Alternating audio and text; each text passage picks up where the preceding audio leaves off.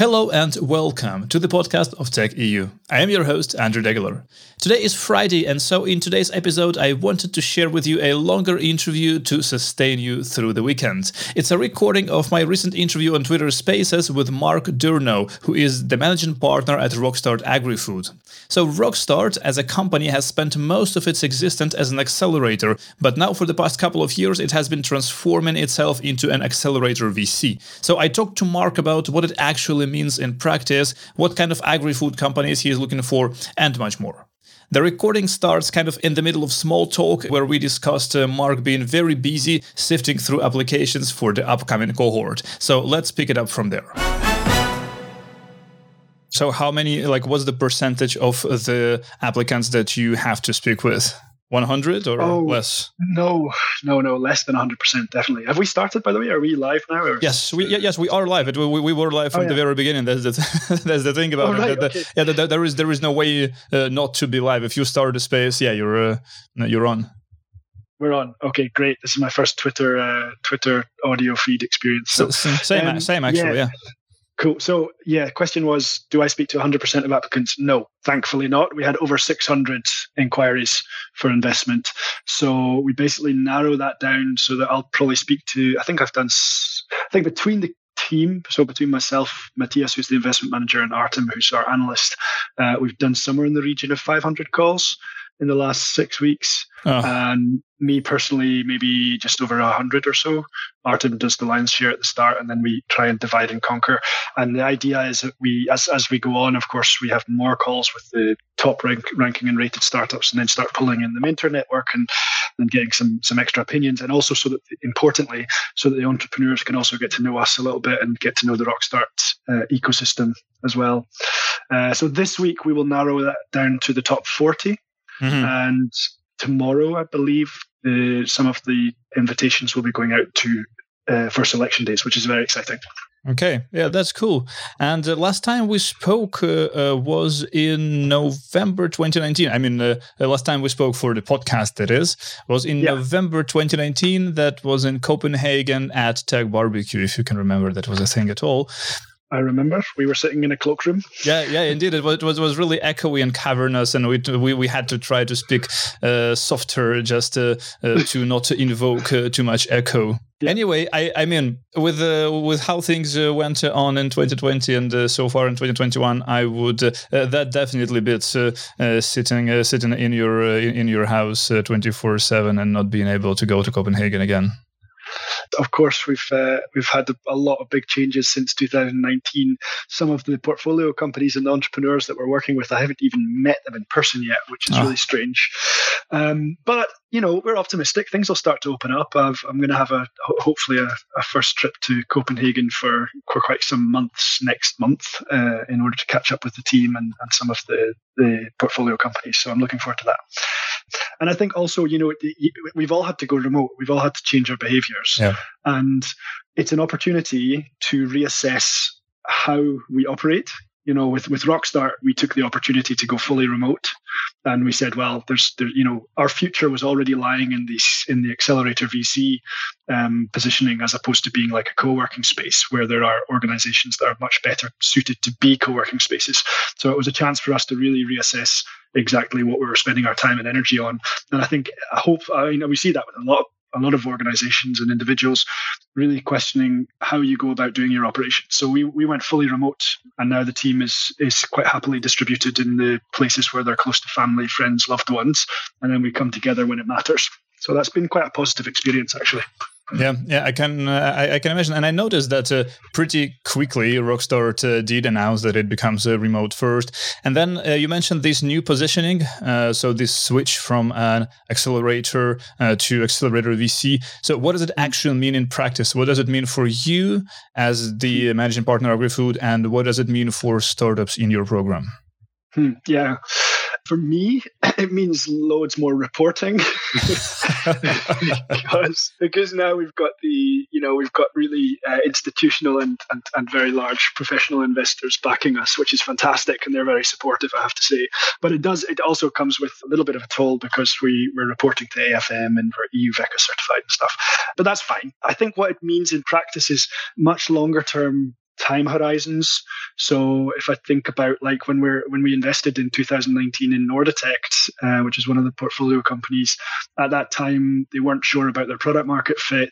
Um, they still had some stuff to prove out on the R and D, and you know, mm. uh, I think I think usually we would look at it uh, like as an accelerator. You're looking at how you're going to add value in those six months in the in yeah. the program.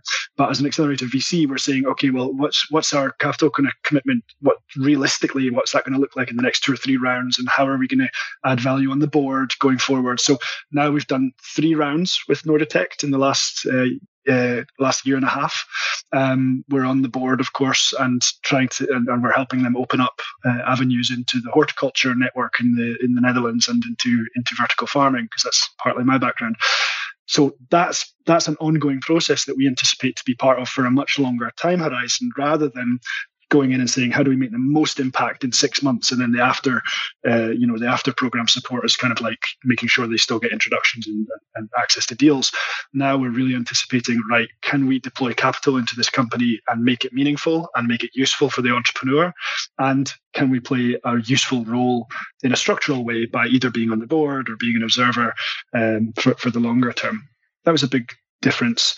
Also i think you know when i use another example Zymoscope is another company we in, in initially invested in last year in 2020, and they're using a sensor to measure the gas head for fermentation. Mm-hmm. Do that in a very affordable and and um, efficient way.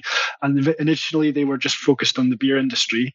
And what we said was, well, it's in, this is interesting tech, great team, but the the actual application can go much much broader than that. So with Zymoscope, we were able to syndicate this round with the anticipation that in the mid-term, we'll also help them with another round that will allow them to expand out of just the beer industry alone. So that's like a three four year time horizon that you're planning and that's a big change. I think those are positive changes mm-hmm. that we see. One of the things that's been difficult in switching to from a, being a pure accelerator to being an accelerator VC uh, is our positioning in the market is actually sometimes difficult because people find it hard to peg us you know uh, yep. uh, you know the, the perception is often still that it's an accelerator but we're not quite that and we don't so we're not quite a VC because we're kind of hands-on and and pulling together a structured program and network. So it's we're kind of hard to peg, basically. Yeah. yeah. So, do you see actually any sort of mismatch of expectations happening for some companies that are applying? Either they would think that you are a pure accelerator and would expect uh, something more of a sort of a hands-on, maybe on-premise uh, program, and then it wouldn't be it. Or maybe from the other side, that people would think that you are just a, just a VC and uh, would expect something like that from you. A little bit. On you you've kind of got those two extremes on either side of the, the, pipeline. You've got one one group of, of entrepreneurs who come in and say, "I've got a concept I'd like to take forwards. And we have to say, well, we're not going to do business model canvas with you. Uh, with all respect, with all respect, we want to see some traction because we've got we've you know we have a fund to deploy and we're we're kind of the stage just after that.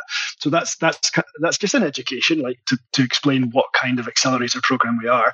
And then likewise, you sometimes have Series A, B companies who are saying, well, we'd really like you to be part of this round because we we we know you've got a good network and a decent reputation, etc. And we say, well, that doesn't really make sense for us because it's too late. And we always start with the accelerator investment because that's where we believe we can make the most um, value for the entrepreneur. So we have that conversation often, but it's just, I mean, it's also just educating. And uh, one of the things I've learned personally is that the vocabulary accelerator is is like it's a very narrow it's one vo- it's one word that needs to cover a multitude of different possibilities when it comes to programs. So we do spend quite a lot of time uh, explaining to startups and entrepreneurs what kind of program rockstart delivers and and what our ambitions are. Yeah I can imagine. And you have just recently closed uh, the Agri Food uh, Fund at uh, uh what was reported as 22 plus uh, million euros. What does 22 plus mean? Is it 23? Is it 30? Is it 50? Why? Why is this? Uh, why was this the number that you went with? The 22 plus is because it's just above 22 million. It's actually it's actually 22 million and 50,000 So so we said we said well we have to give credit to every euro that we're working for. Absolutely. no, I, I agree. I agree. yeah, yeah. So and uh, so, but I mean, uh, this uh, this fund uh, has been in the works uh, for a while, and you have already invested uh, quite quite a bit out of it. Am I right? Yeah, yes. We, we, we did our initial close in July of 2019. At that time, we had a target to raise 20 million euros. So having a final close on 22 uh, surpassed our expectations. So we were very pleased with that. We've so far um, invested in 20 startups though that's since the middle of 2019, so in just under two years, those 20 startups have raised accumulatively about 10 million euros together. And Rockstart's been, our agri food fund has, uh, has deployed three and a half million euros of that. So we're, we're pleased because we're on target in terms of deal flow timing, we're on target in terms of allocating capital into the portfolio and creating opportunities for them. And we're also on target in terms of syndication because it's always been our goal that we would look to co invest alongside strong syndication partners. And the fact that we're accounting for kind of a third of, of, of what the um, so far of what the portfolio has raised is a really good ratio for us at this point uh, of the, the fund's life's lifetime.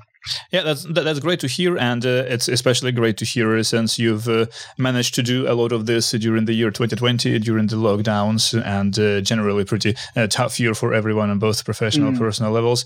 And uh, which which is why I also wanted to ask what uh, sort of impact of the pandemic was on the program. What was it on the fund? And just before that, I wanted also to mention that I mean, as far as I understand, as far as I understood from our previous conversation, 2019, even back then, you already were not exactly as sort of hands-on of an accelerator as um, one could imagine you already didn't uh, have this one three months or six month program. You already had these deep dives uh, deep dive mm. weeks uh, mm. happening every uh, every month if i'm not mistaken. So it was already not uh, like a full-time uh, long program but it was already sort of um, one that consisted of shorter intense weeks. So what happened when when the lockdowns started yeah, I mean, we were at a slight advantage actually because of these deep dives. So, just to explain the concept of the deep dives for anybody who, who's unaware of how we do that, the program is half a year long. Originally, in years ago, when we were only doing the accelerator component, that was an on-location full-time program. So you were just you were there every week, and there was workshops every week, and it was like six months of of basically kind of a, a very structured approach. And, and and I think that's what you mean by hands-on, Andre. What yeah, yeah, yeah, exactly. Yeah. So what we see is that, you know, especially for the stage of businesses when we're investing, you do need to have some operational bandwidth and time in the week to actually run your company. and uh, and the way that we felt that the, the, the most impactful way to build that into our program proposition uh, was to say, right, we're going to customize the content uh, so that it's really specific to the portfolio companies that we work with. That means that we're going to design it as we go. And we're also going to, uh, the hands on part is really us working with the entrepreneurs and the mentors working with the entrepreneurs. So you've got three weeks where uh, in the month where you are building your company essentially with the help of these mentors and, and this core council as we call it and then the one week the deep dive week at the end of the month is when we all come together and that's where there's the designed learning. So if you if you, an example could be let's say we we had certain sales targets that we wanted to be able to showcase a 5% week on week growth for a specific company and that that growth was not being met in the first month we would use the deep dive week to dig into assumptions ch- change up the sales strategy for the mm-hmm. following month, rapidly test it in the coming three weeks, and, and obviously record the data and the, the progress. And if that's still not working, then we, we dive back into it again in the next deep dive week.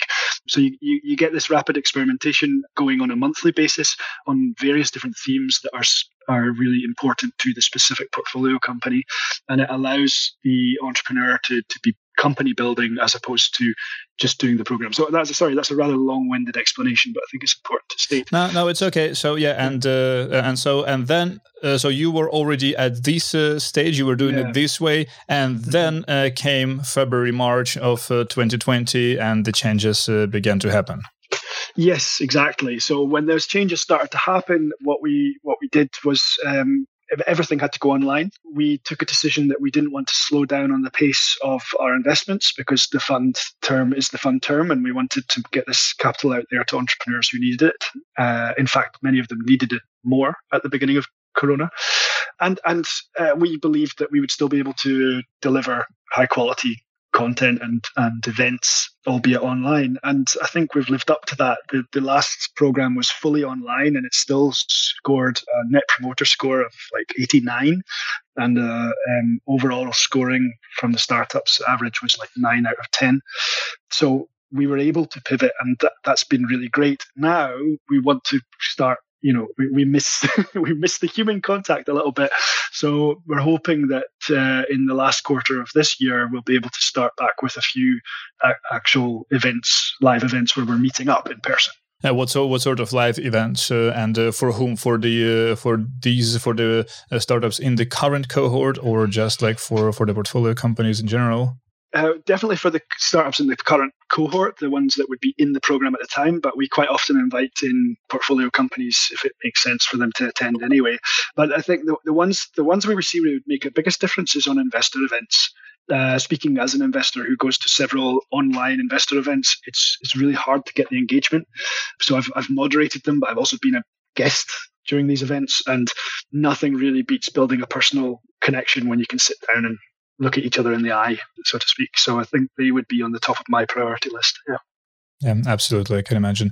So you had uh, this uh, one cohort, uh, as far as I understand, last year, uh, during which and during that program you sort of had to improvise a little bit, and now you are going to have this new cohort, which you already start uh, understanding uh, how to conduct a program online. What sort of lessons have you have you seen? What sort of changes? What sort of adjustments are you making for this one? Well, we've done two cohorts now, actually. Oh, oh, right, yeah, yeah. We did the fall program last year year, and then the spring program, which we're still running this year, has been fully remote uh, as well. Lessons learned, gosh, there's a lot of them. Uh, from my from my side, I think it's the importance of having regular and structured touch points with each other. It's really easy to just end up being quite transactional when you're doing Zoom calls all the time. Uh, uh does it does it go only just uh, with, with, between you and the startups, or also within the team? both. I mean, the, t- the team we have, uh, we always have a, about three hours on a Monday across the day where we've got various different check-in moments and points to to kind of check in. We also arrange for social activities via Zoom as well, as I'm sure many do. But that's really important because if you don't get that soft connection, then when it comes to having confrontational conversations, which you do have to have, like at, at, times when you're making critical decisions, then it's really difficult on an online environment to understand where the other person is coming from when you've never had the opportunity to meet face to face and just simply read their body language. So our most recent investments uh, in like you know Lunch.co, Evoco, and Reduced are the three companies I'm you know we're working with on a weekly basis just now. I've never met those founders. I'd say we've got a pretty good rapport going though, because we have uh, these regular touch points through the week. So that's very important. Yeah, but still, I hope that uh, there will be a possibility for uh, you to meet them in, in person. And, uh, and speaking of investment and the companies in the cohort, uh, back in 2019, uh, when we were talking, you said that for that uh, cohort, 20% of applications came from startups based in Asia. Is it still mm. the hmm. case? is it how is this number? How was this number like during the second cohort and now with the applications for the third one? Um, yeah, so I think in sheer numbers and sheer like numbers of actual applications from Asia, it's more or less the same, but the numbers decreased in, in a percentage. So ratio is 10% come from Asia, Oceania, um, we've got just shy of 60% European applications, and we've got about uh, 10% um, between North America and Latin America, and then a, a, big chunk out of Africa as well. So, uh, but our main focus for this scouting round has been on European startups. It has to be said. Like we, we've been like actively uh, reaching out and, and, and looking for those companies, and that's a little bit also to do with this remote um, approach. You know, if you're investing in a company um, and investing in an entrepreneur, usually we'd get the chance to meet those entrepreneurs face to face. And when we're not doing that, it, it, you know, we do want to make sure that we've at least got a lot of network and a lot of um, uh, ecosystem that we can draw upon uh, in in the due diligence process. And we're just we're just more connected in Europe for than than in Asia for that just now. Right. It's it's a bit counterintuitive though because I would expect uh, that since everything has gone online anyway, why not just look sort of wider? Why not uh, try to get more startups uh, coming from I don't know Australia all the way uh, across the world? Yeah, I mean, from a trans again, it comes down to that soft point, right? Um, from a transactional perspective, absolutely, it's easier because everybody's more willing to be online. and more accommodating with the idea of, of doing business online. But when you make an investment decision, a huge percentage of what we're assessing is the team. And if I use uh, an example, Reduced uh, is a company we, we invested in, in in January. That company, they're based out of, of Denmark and Copenhagen. They're using side streams in the food industry to make uh, quality uh, products for, for consumers under the Reduced brand. So, re- really, right on target for what we're looking at.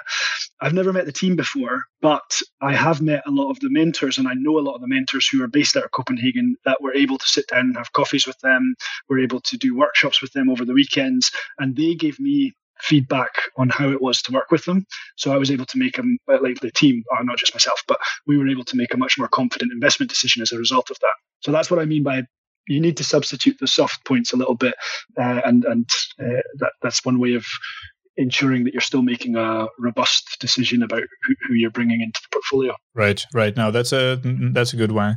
And uh, since you mentioned uh, uh, that uh, that was like a spot on uh, uh, fit with what you're looking for, I want to quote one sentence from our report about the closing of your fund. the mm-hmm. Rockstart Agri Food 2021 program will specifically focus on regenerative food production, circular processes and distribution, and quantifiable food consumption the quote ends. Uh, so why these topics and also what to do all these words actually mean in plain English? Because I'm not sure I understand it fully. Yeah, of course. Um, so th- those words are very broad, actually. They, they, they, these are challenges that apply to multiple aspects of the food system. So it's not, although it says specifically, I wouldn't say that like regenerative ag is a massive topic. You think about soil health and, and biodiversity in soil, and you, you know even the, the term regenerative agriculture means different things to different people. So I'll try I'll try and explain what we're looking for at the moment uh, and where we, we what we think is important. So regenerative ag, what we're really looking for there are companies who are able to come with commercial solutions, commercially viable. It's important to state that because within the regenerative ag space, that is difficult, that are applying this a, kind of microbiome approach to soil. So, really looking at all of the different climatic and uh, biological and chemical actions that are happening in the soil and helping farmers in a way that makes money for them to improve the health of their soil uh, so those could be microbes that are applied into uh, as a new application across the soil in order to improve the biodiversity there and the, improve the, the soil health overall. It could also, it could be, uh, we've looked at a couple of companies that are doing really interesting things with microbes that are on the farm and actually accelerating the, the regeneration of those microbes and then kind of proliferating that across the soil. And it can also be, it can link to uh, looking at carbon credits and looking at carbon offset management for farmers, so long as two things are true. One is it needs to benefit the farmer, like they're the ones who are actually managing this land, so they should absolutely see the benefit of the activities that they're doing. It's the only, that's the best way to incentivize the behavior. And the second is it should not be a blunt instrument. There's a lot of companies out there who are talking about carbon credits, who are who are referring to regenerative ag as being part of the solution, and they're correct. They are correct. But if you apply it too simplistically, you just end up moving one monoculture production practice into another one. And that's not necessarily good either. Um, so that's a couple of examples on the regenerative ag side. We're also looking towards uh, uh, sustainable packaging in particular. I mean, if you look at plastic, and that's becoming a, a pretty pretty interesting theme in various different uh, um, industries as well. But the food industry alone is uh, is using packaging for most products, whether that's um, single-use plastic packaging, whether that's a biodegradable um, substitute, or whether it's bioplastics. There's a lot of solutions out there. We've been looking quite deeply into that space and it's it's really complex because if you need to take consideration of of, of who's going to use the plastic solution and normally oftentimes that are those are large corporations and when you speak to those large corporations they're not so excited about things like biodegradable single use plastics necessarily because well, well, consu- behaviorally, consumers, you're going to think it's biodegradable and you can chuck that in the bin and it's not going to do any harm. But actually, it's going to end up in a landfill, uh, which means it's not going to be able to get any oxygen, which means that there's going to be no biodegradation because you're going to end up in, a, in an environment that uh, the plastic can't be broken down. Uh, so they would much rather see, and the second point to that answer is uh, many of these retailers, many of the large corporations are heavily invested into uh, recycling as a solution. Uh, or upcycling as a solution as well, but uh, mostly recycling as a solution.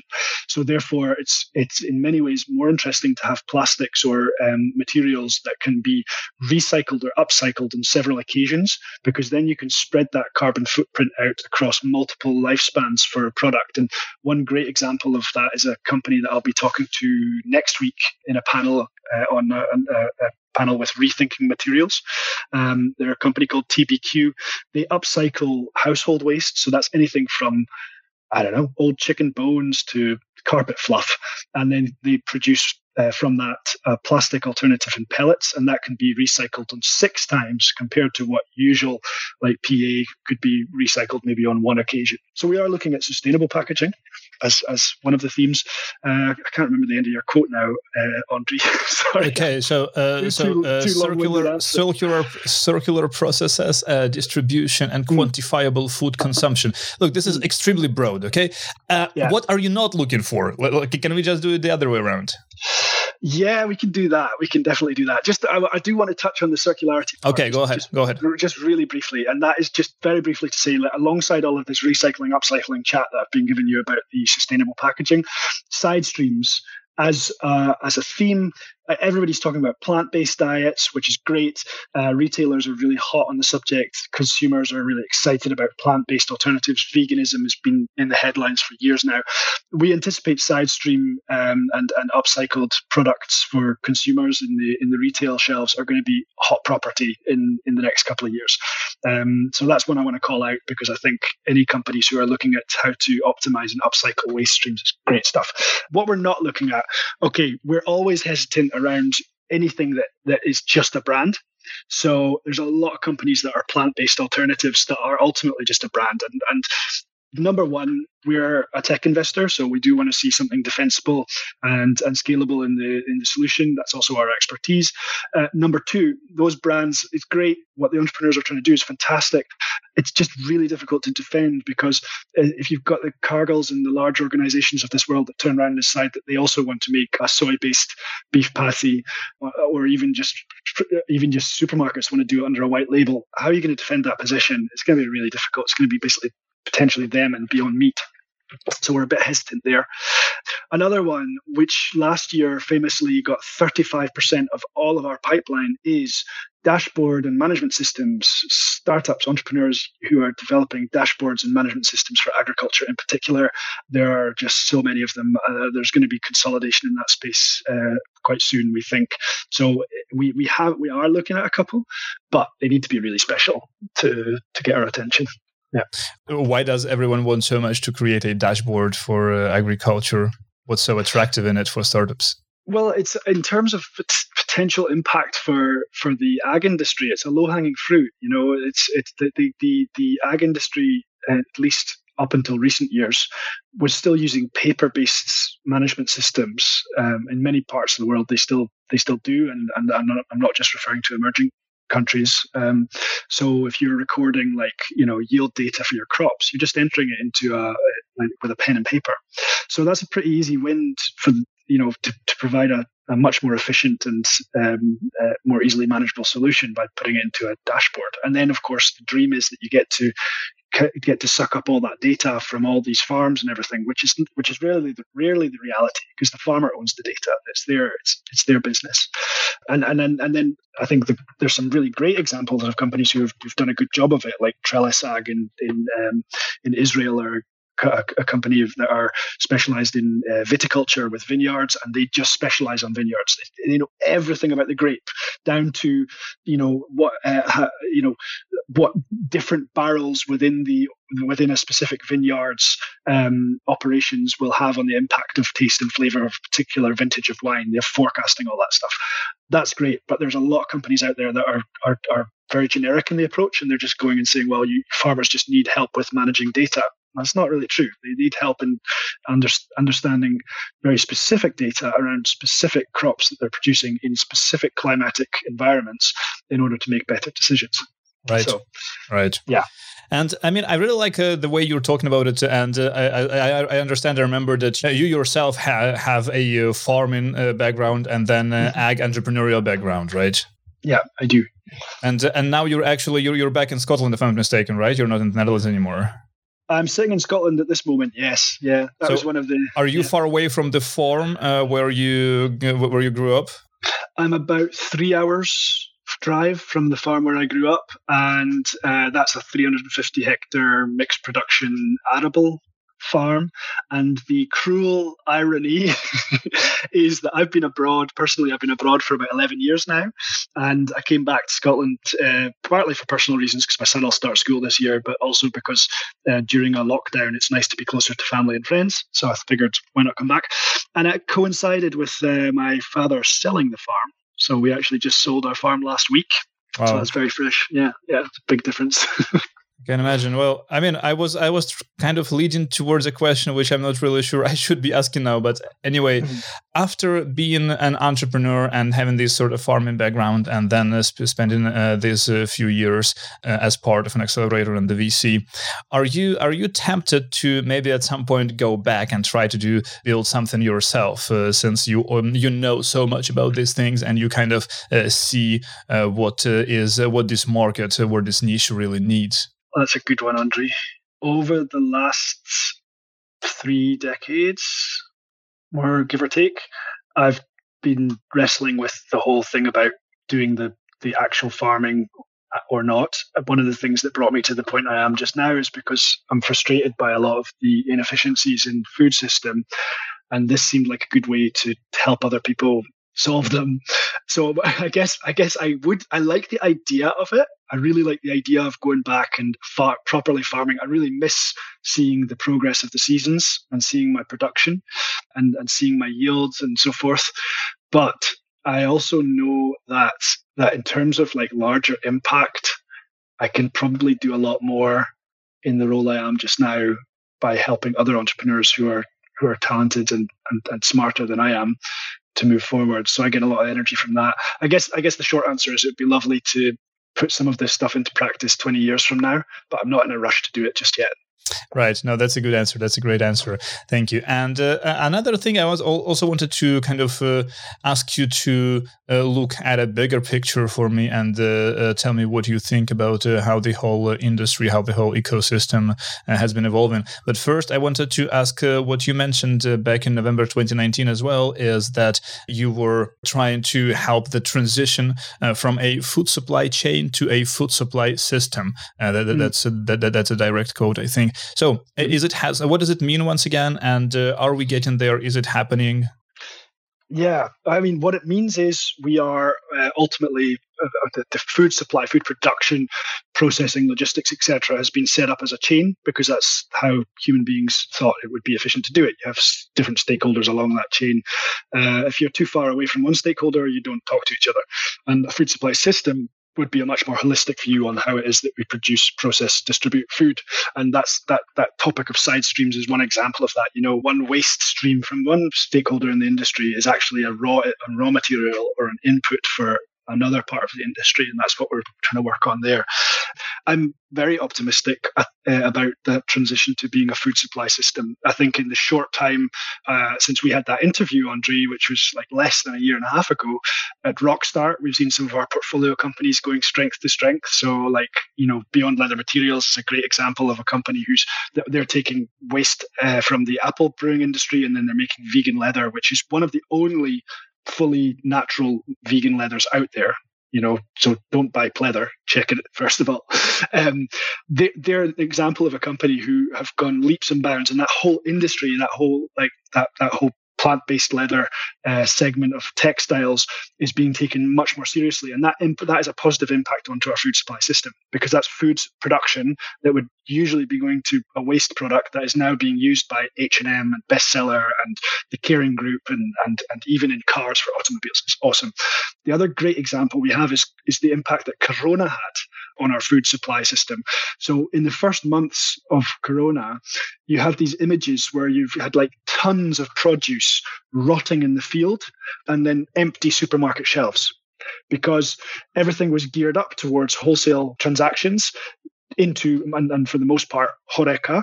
And uh, and that meant that suddenly you had a huge chunk of the of the demand side uh, or, or, the purchasing side uh, of um, and the and the population going to their retailers instead of going out to the the restaurants to to eat. That was solved relatively quickly so it does show you just how resilient the food system actually is, and and also with uh, under particular pressure, well, under pressure, everything becomes fluid, right?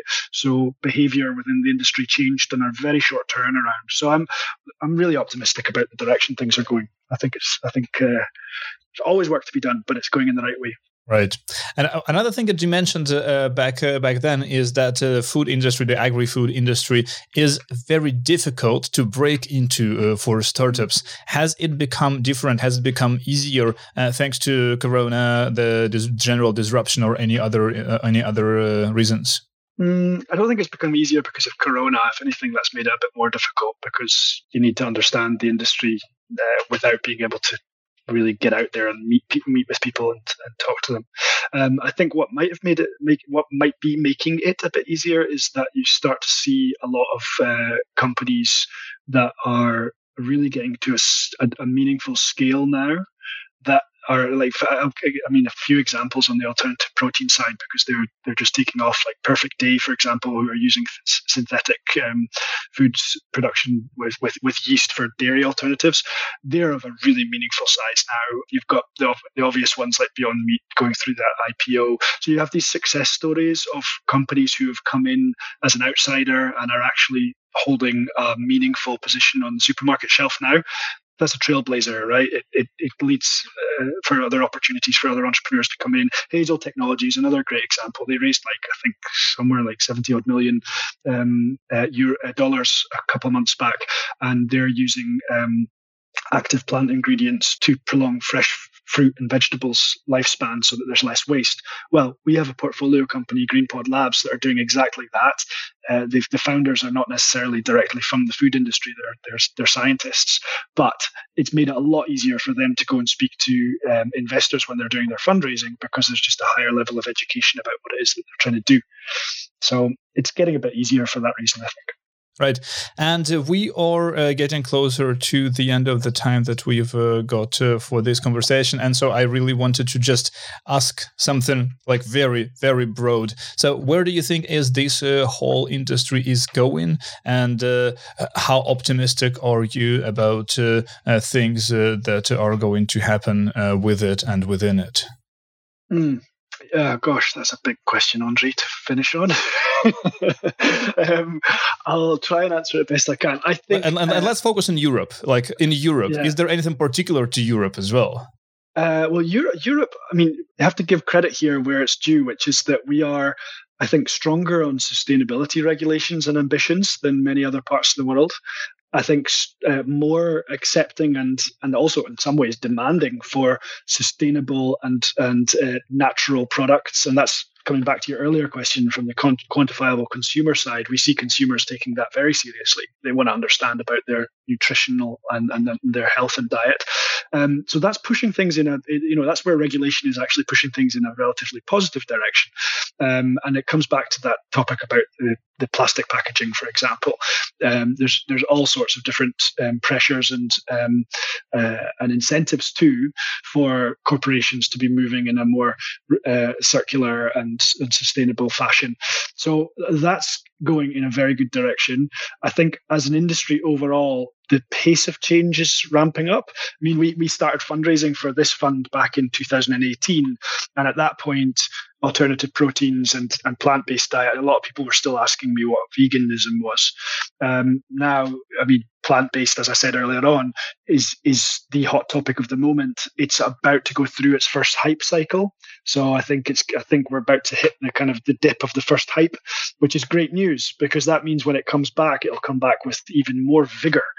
Yeah, so I, th- I think these trends and the speed of uh, of, um, of, of change, uh, we can almost start we can almost get to a point in the next few years where we could start to refer to the uh, the food transition just in the same way that we would refer to the energy transition um, for more sustainable and renewable energy. So I think it's positive overall. Right, right. Mm-hmm. So uh, it is already late, uh, too late for uh, startups to apply for your uh, for your upcoming cohort, isn't it? Uh, yeah, the application phase is closed, but of course, we always want to hear from talented entrepreneurs. So you, you can go to www.rockstart.com and go into the agri-food section, and there is an um, there is a kind of catch-all form there. You can get in touch with us. We're in we're we're only at the early stages of deploying capital from our fund, so we're going to be making at least uh, we'll be making another 30 new investments over the next couple of years from this fund, and uh, we've got another 10 investments that we would like to do this year. So I shouldn't discourage entrepreneurs from reaching out. We can also invest outside of the uh, selection days time, but now is the time that we're really focused on, uh, uh of, of, course, on, on making some investments this summer. So. Right, right. I can imagine. And uh, when does the program start? The the upcoming one? That will be in August. Kick August. off in August. Yeah. Perfect. Okay, Mark, uh, thank you so much. Thanks a lot uh, for uh, joining this uh, first uh, TechEU podcast hangout on uh, Twitter Spaces. Uh, sorry for the hiccup at the beginning. Thanks a lot for finding the time to talk. Yeah, thank you. It was great. and thanks to anybody who's listening as well. And this is it for today's episode. Thank you so much for listening. If you like the show, follow us today wherever you listen to your podcasts. And if that place has a possibility to rate and review the show, please do that as well.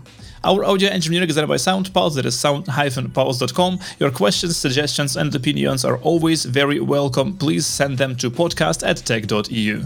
This was TechEU Podcast. I am Andrii Degeler, and I will talk to you again next week. For now, take care and enjoy the weekend. Bye bye.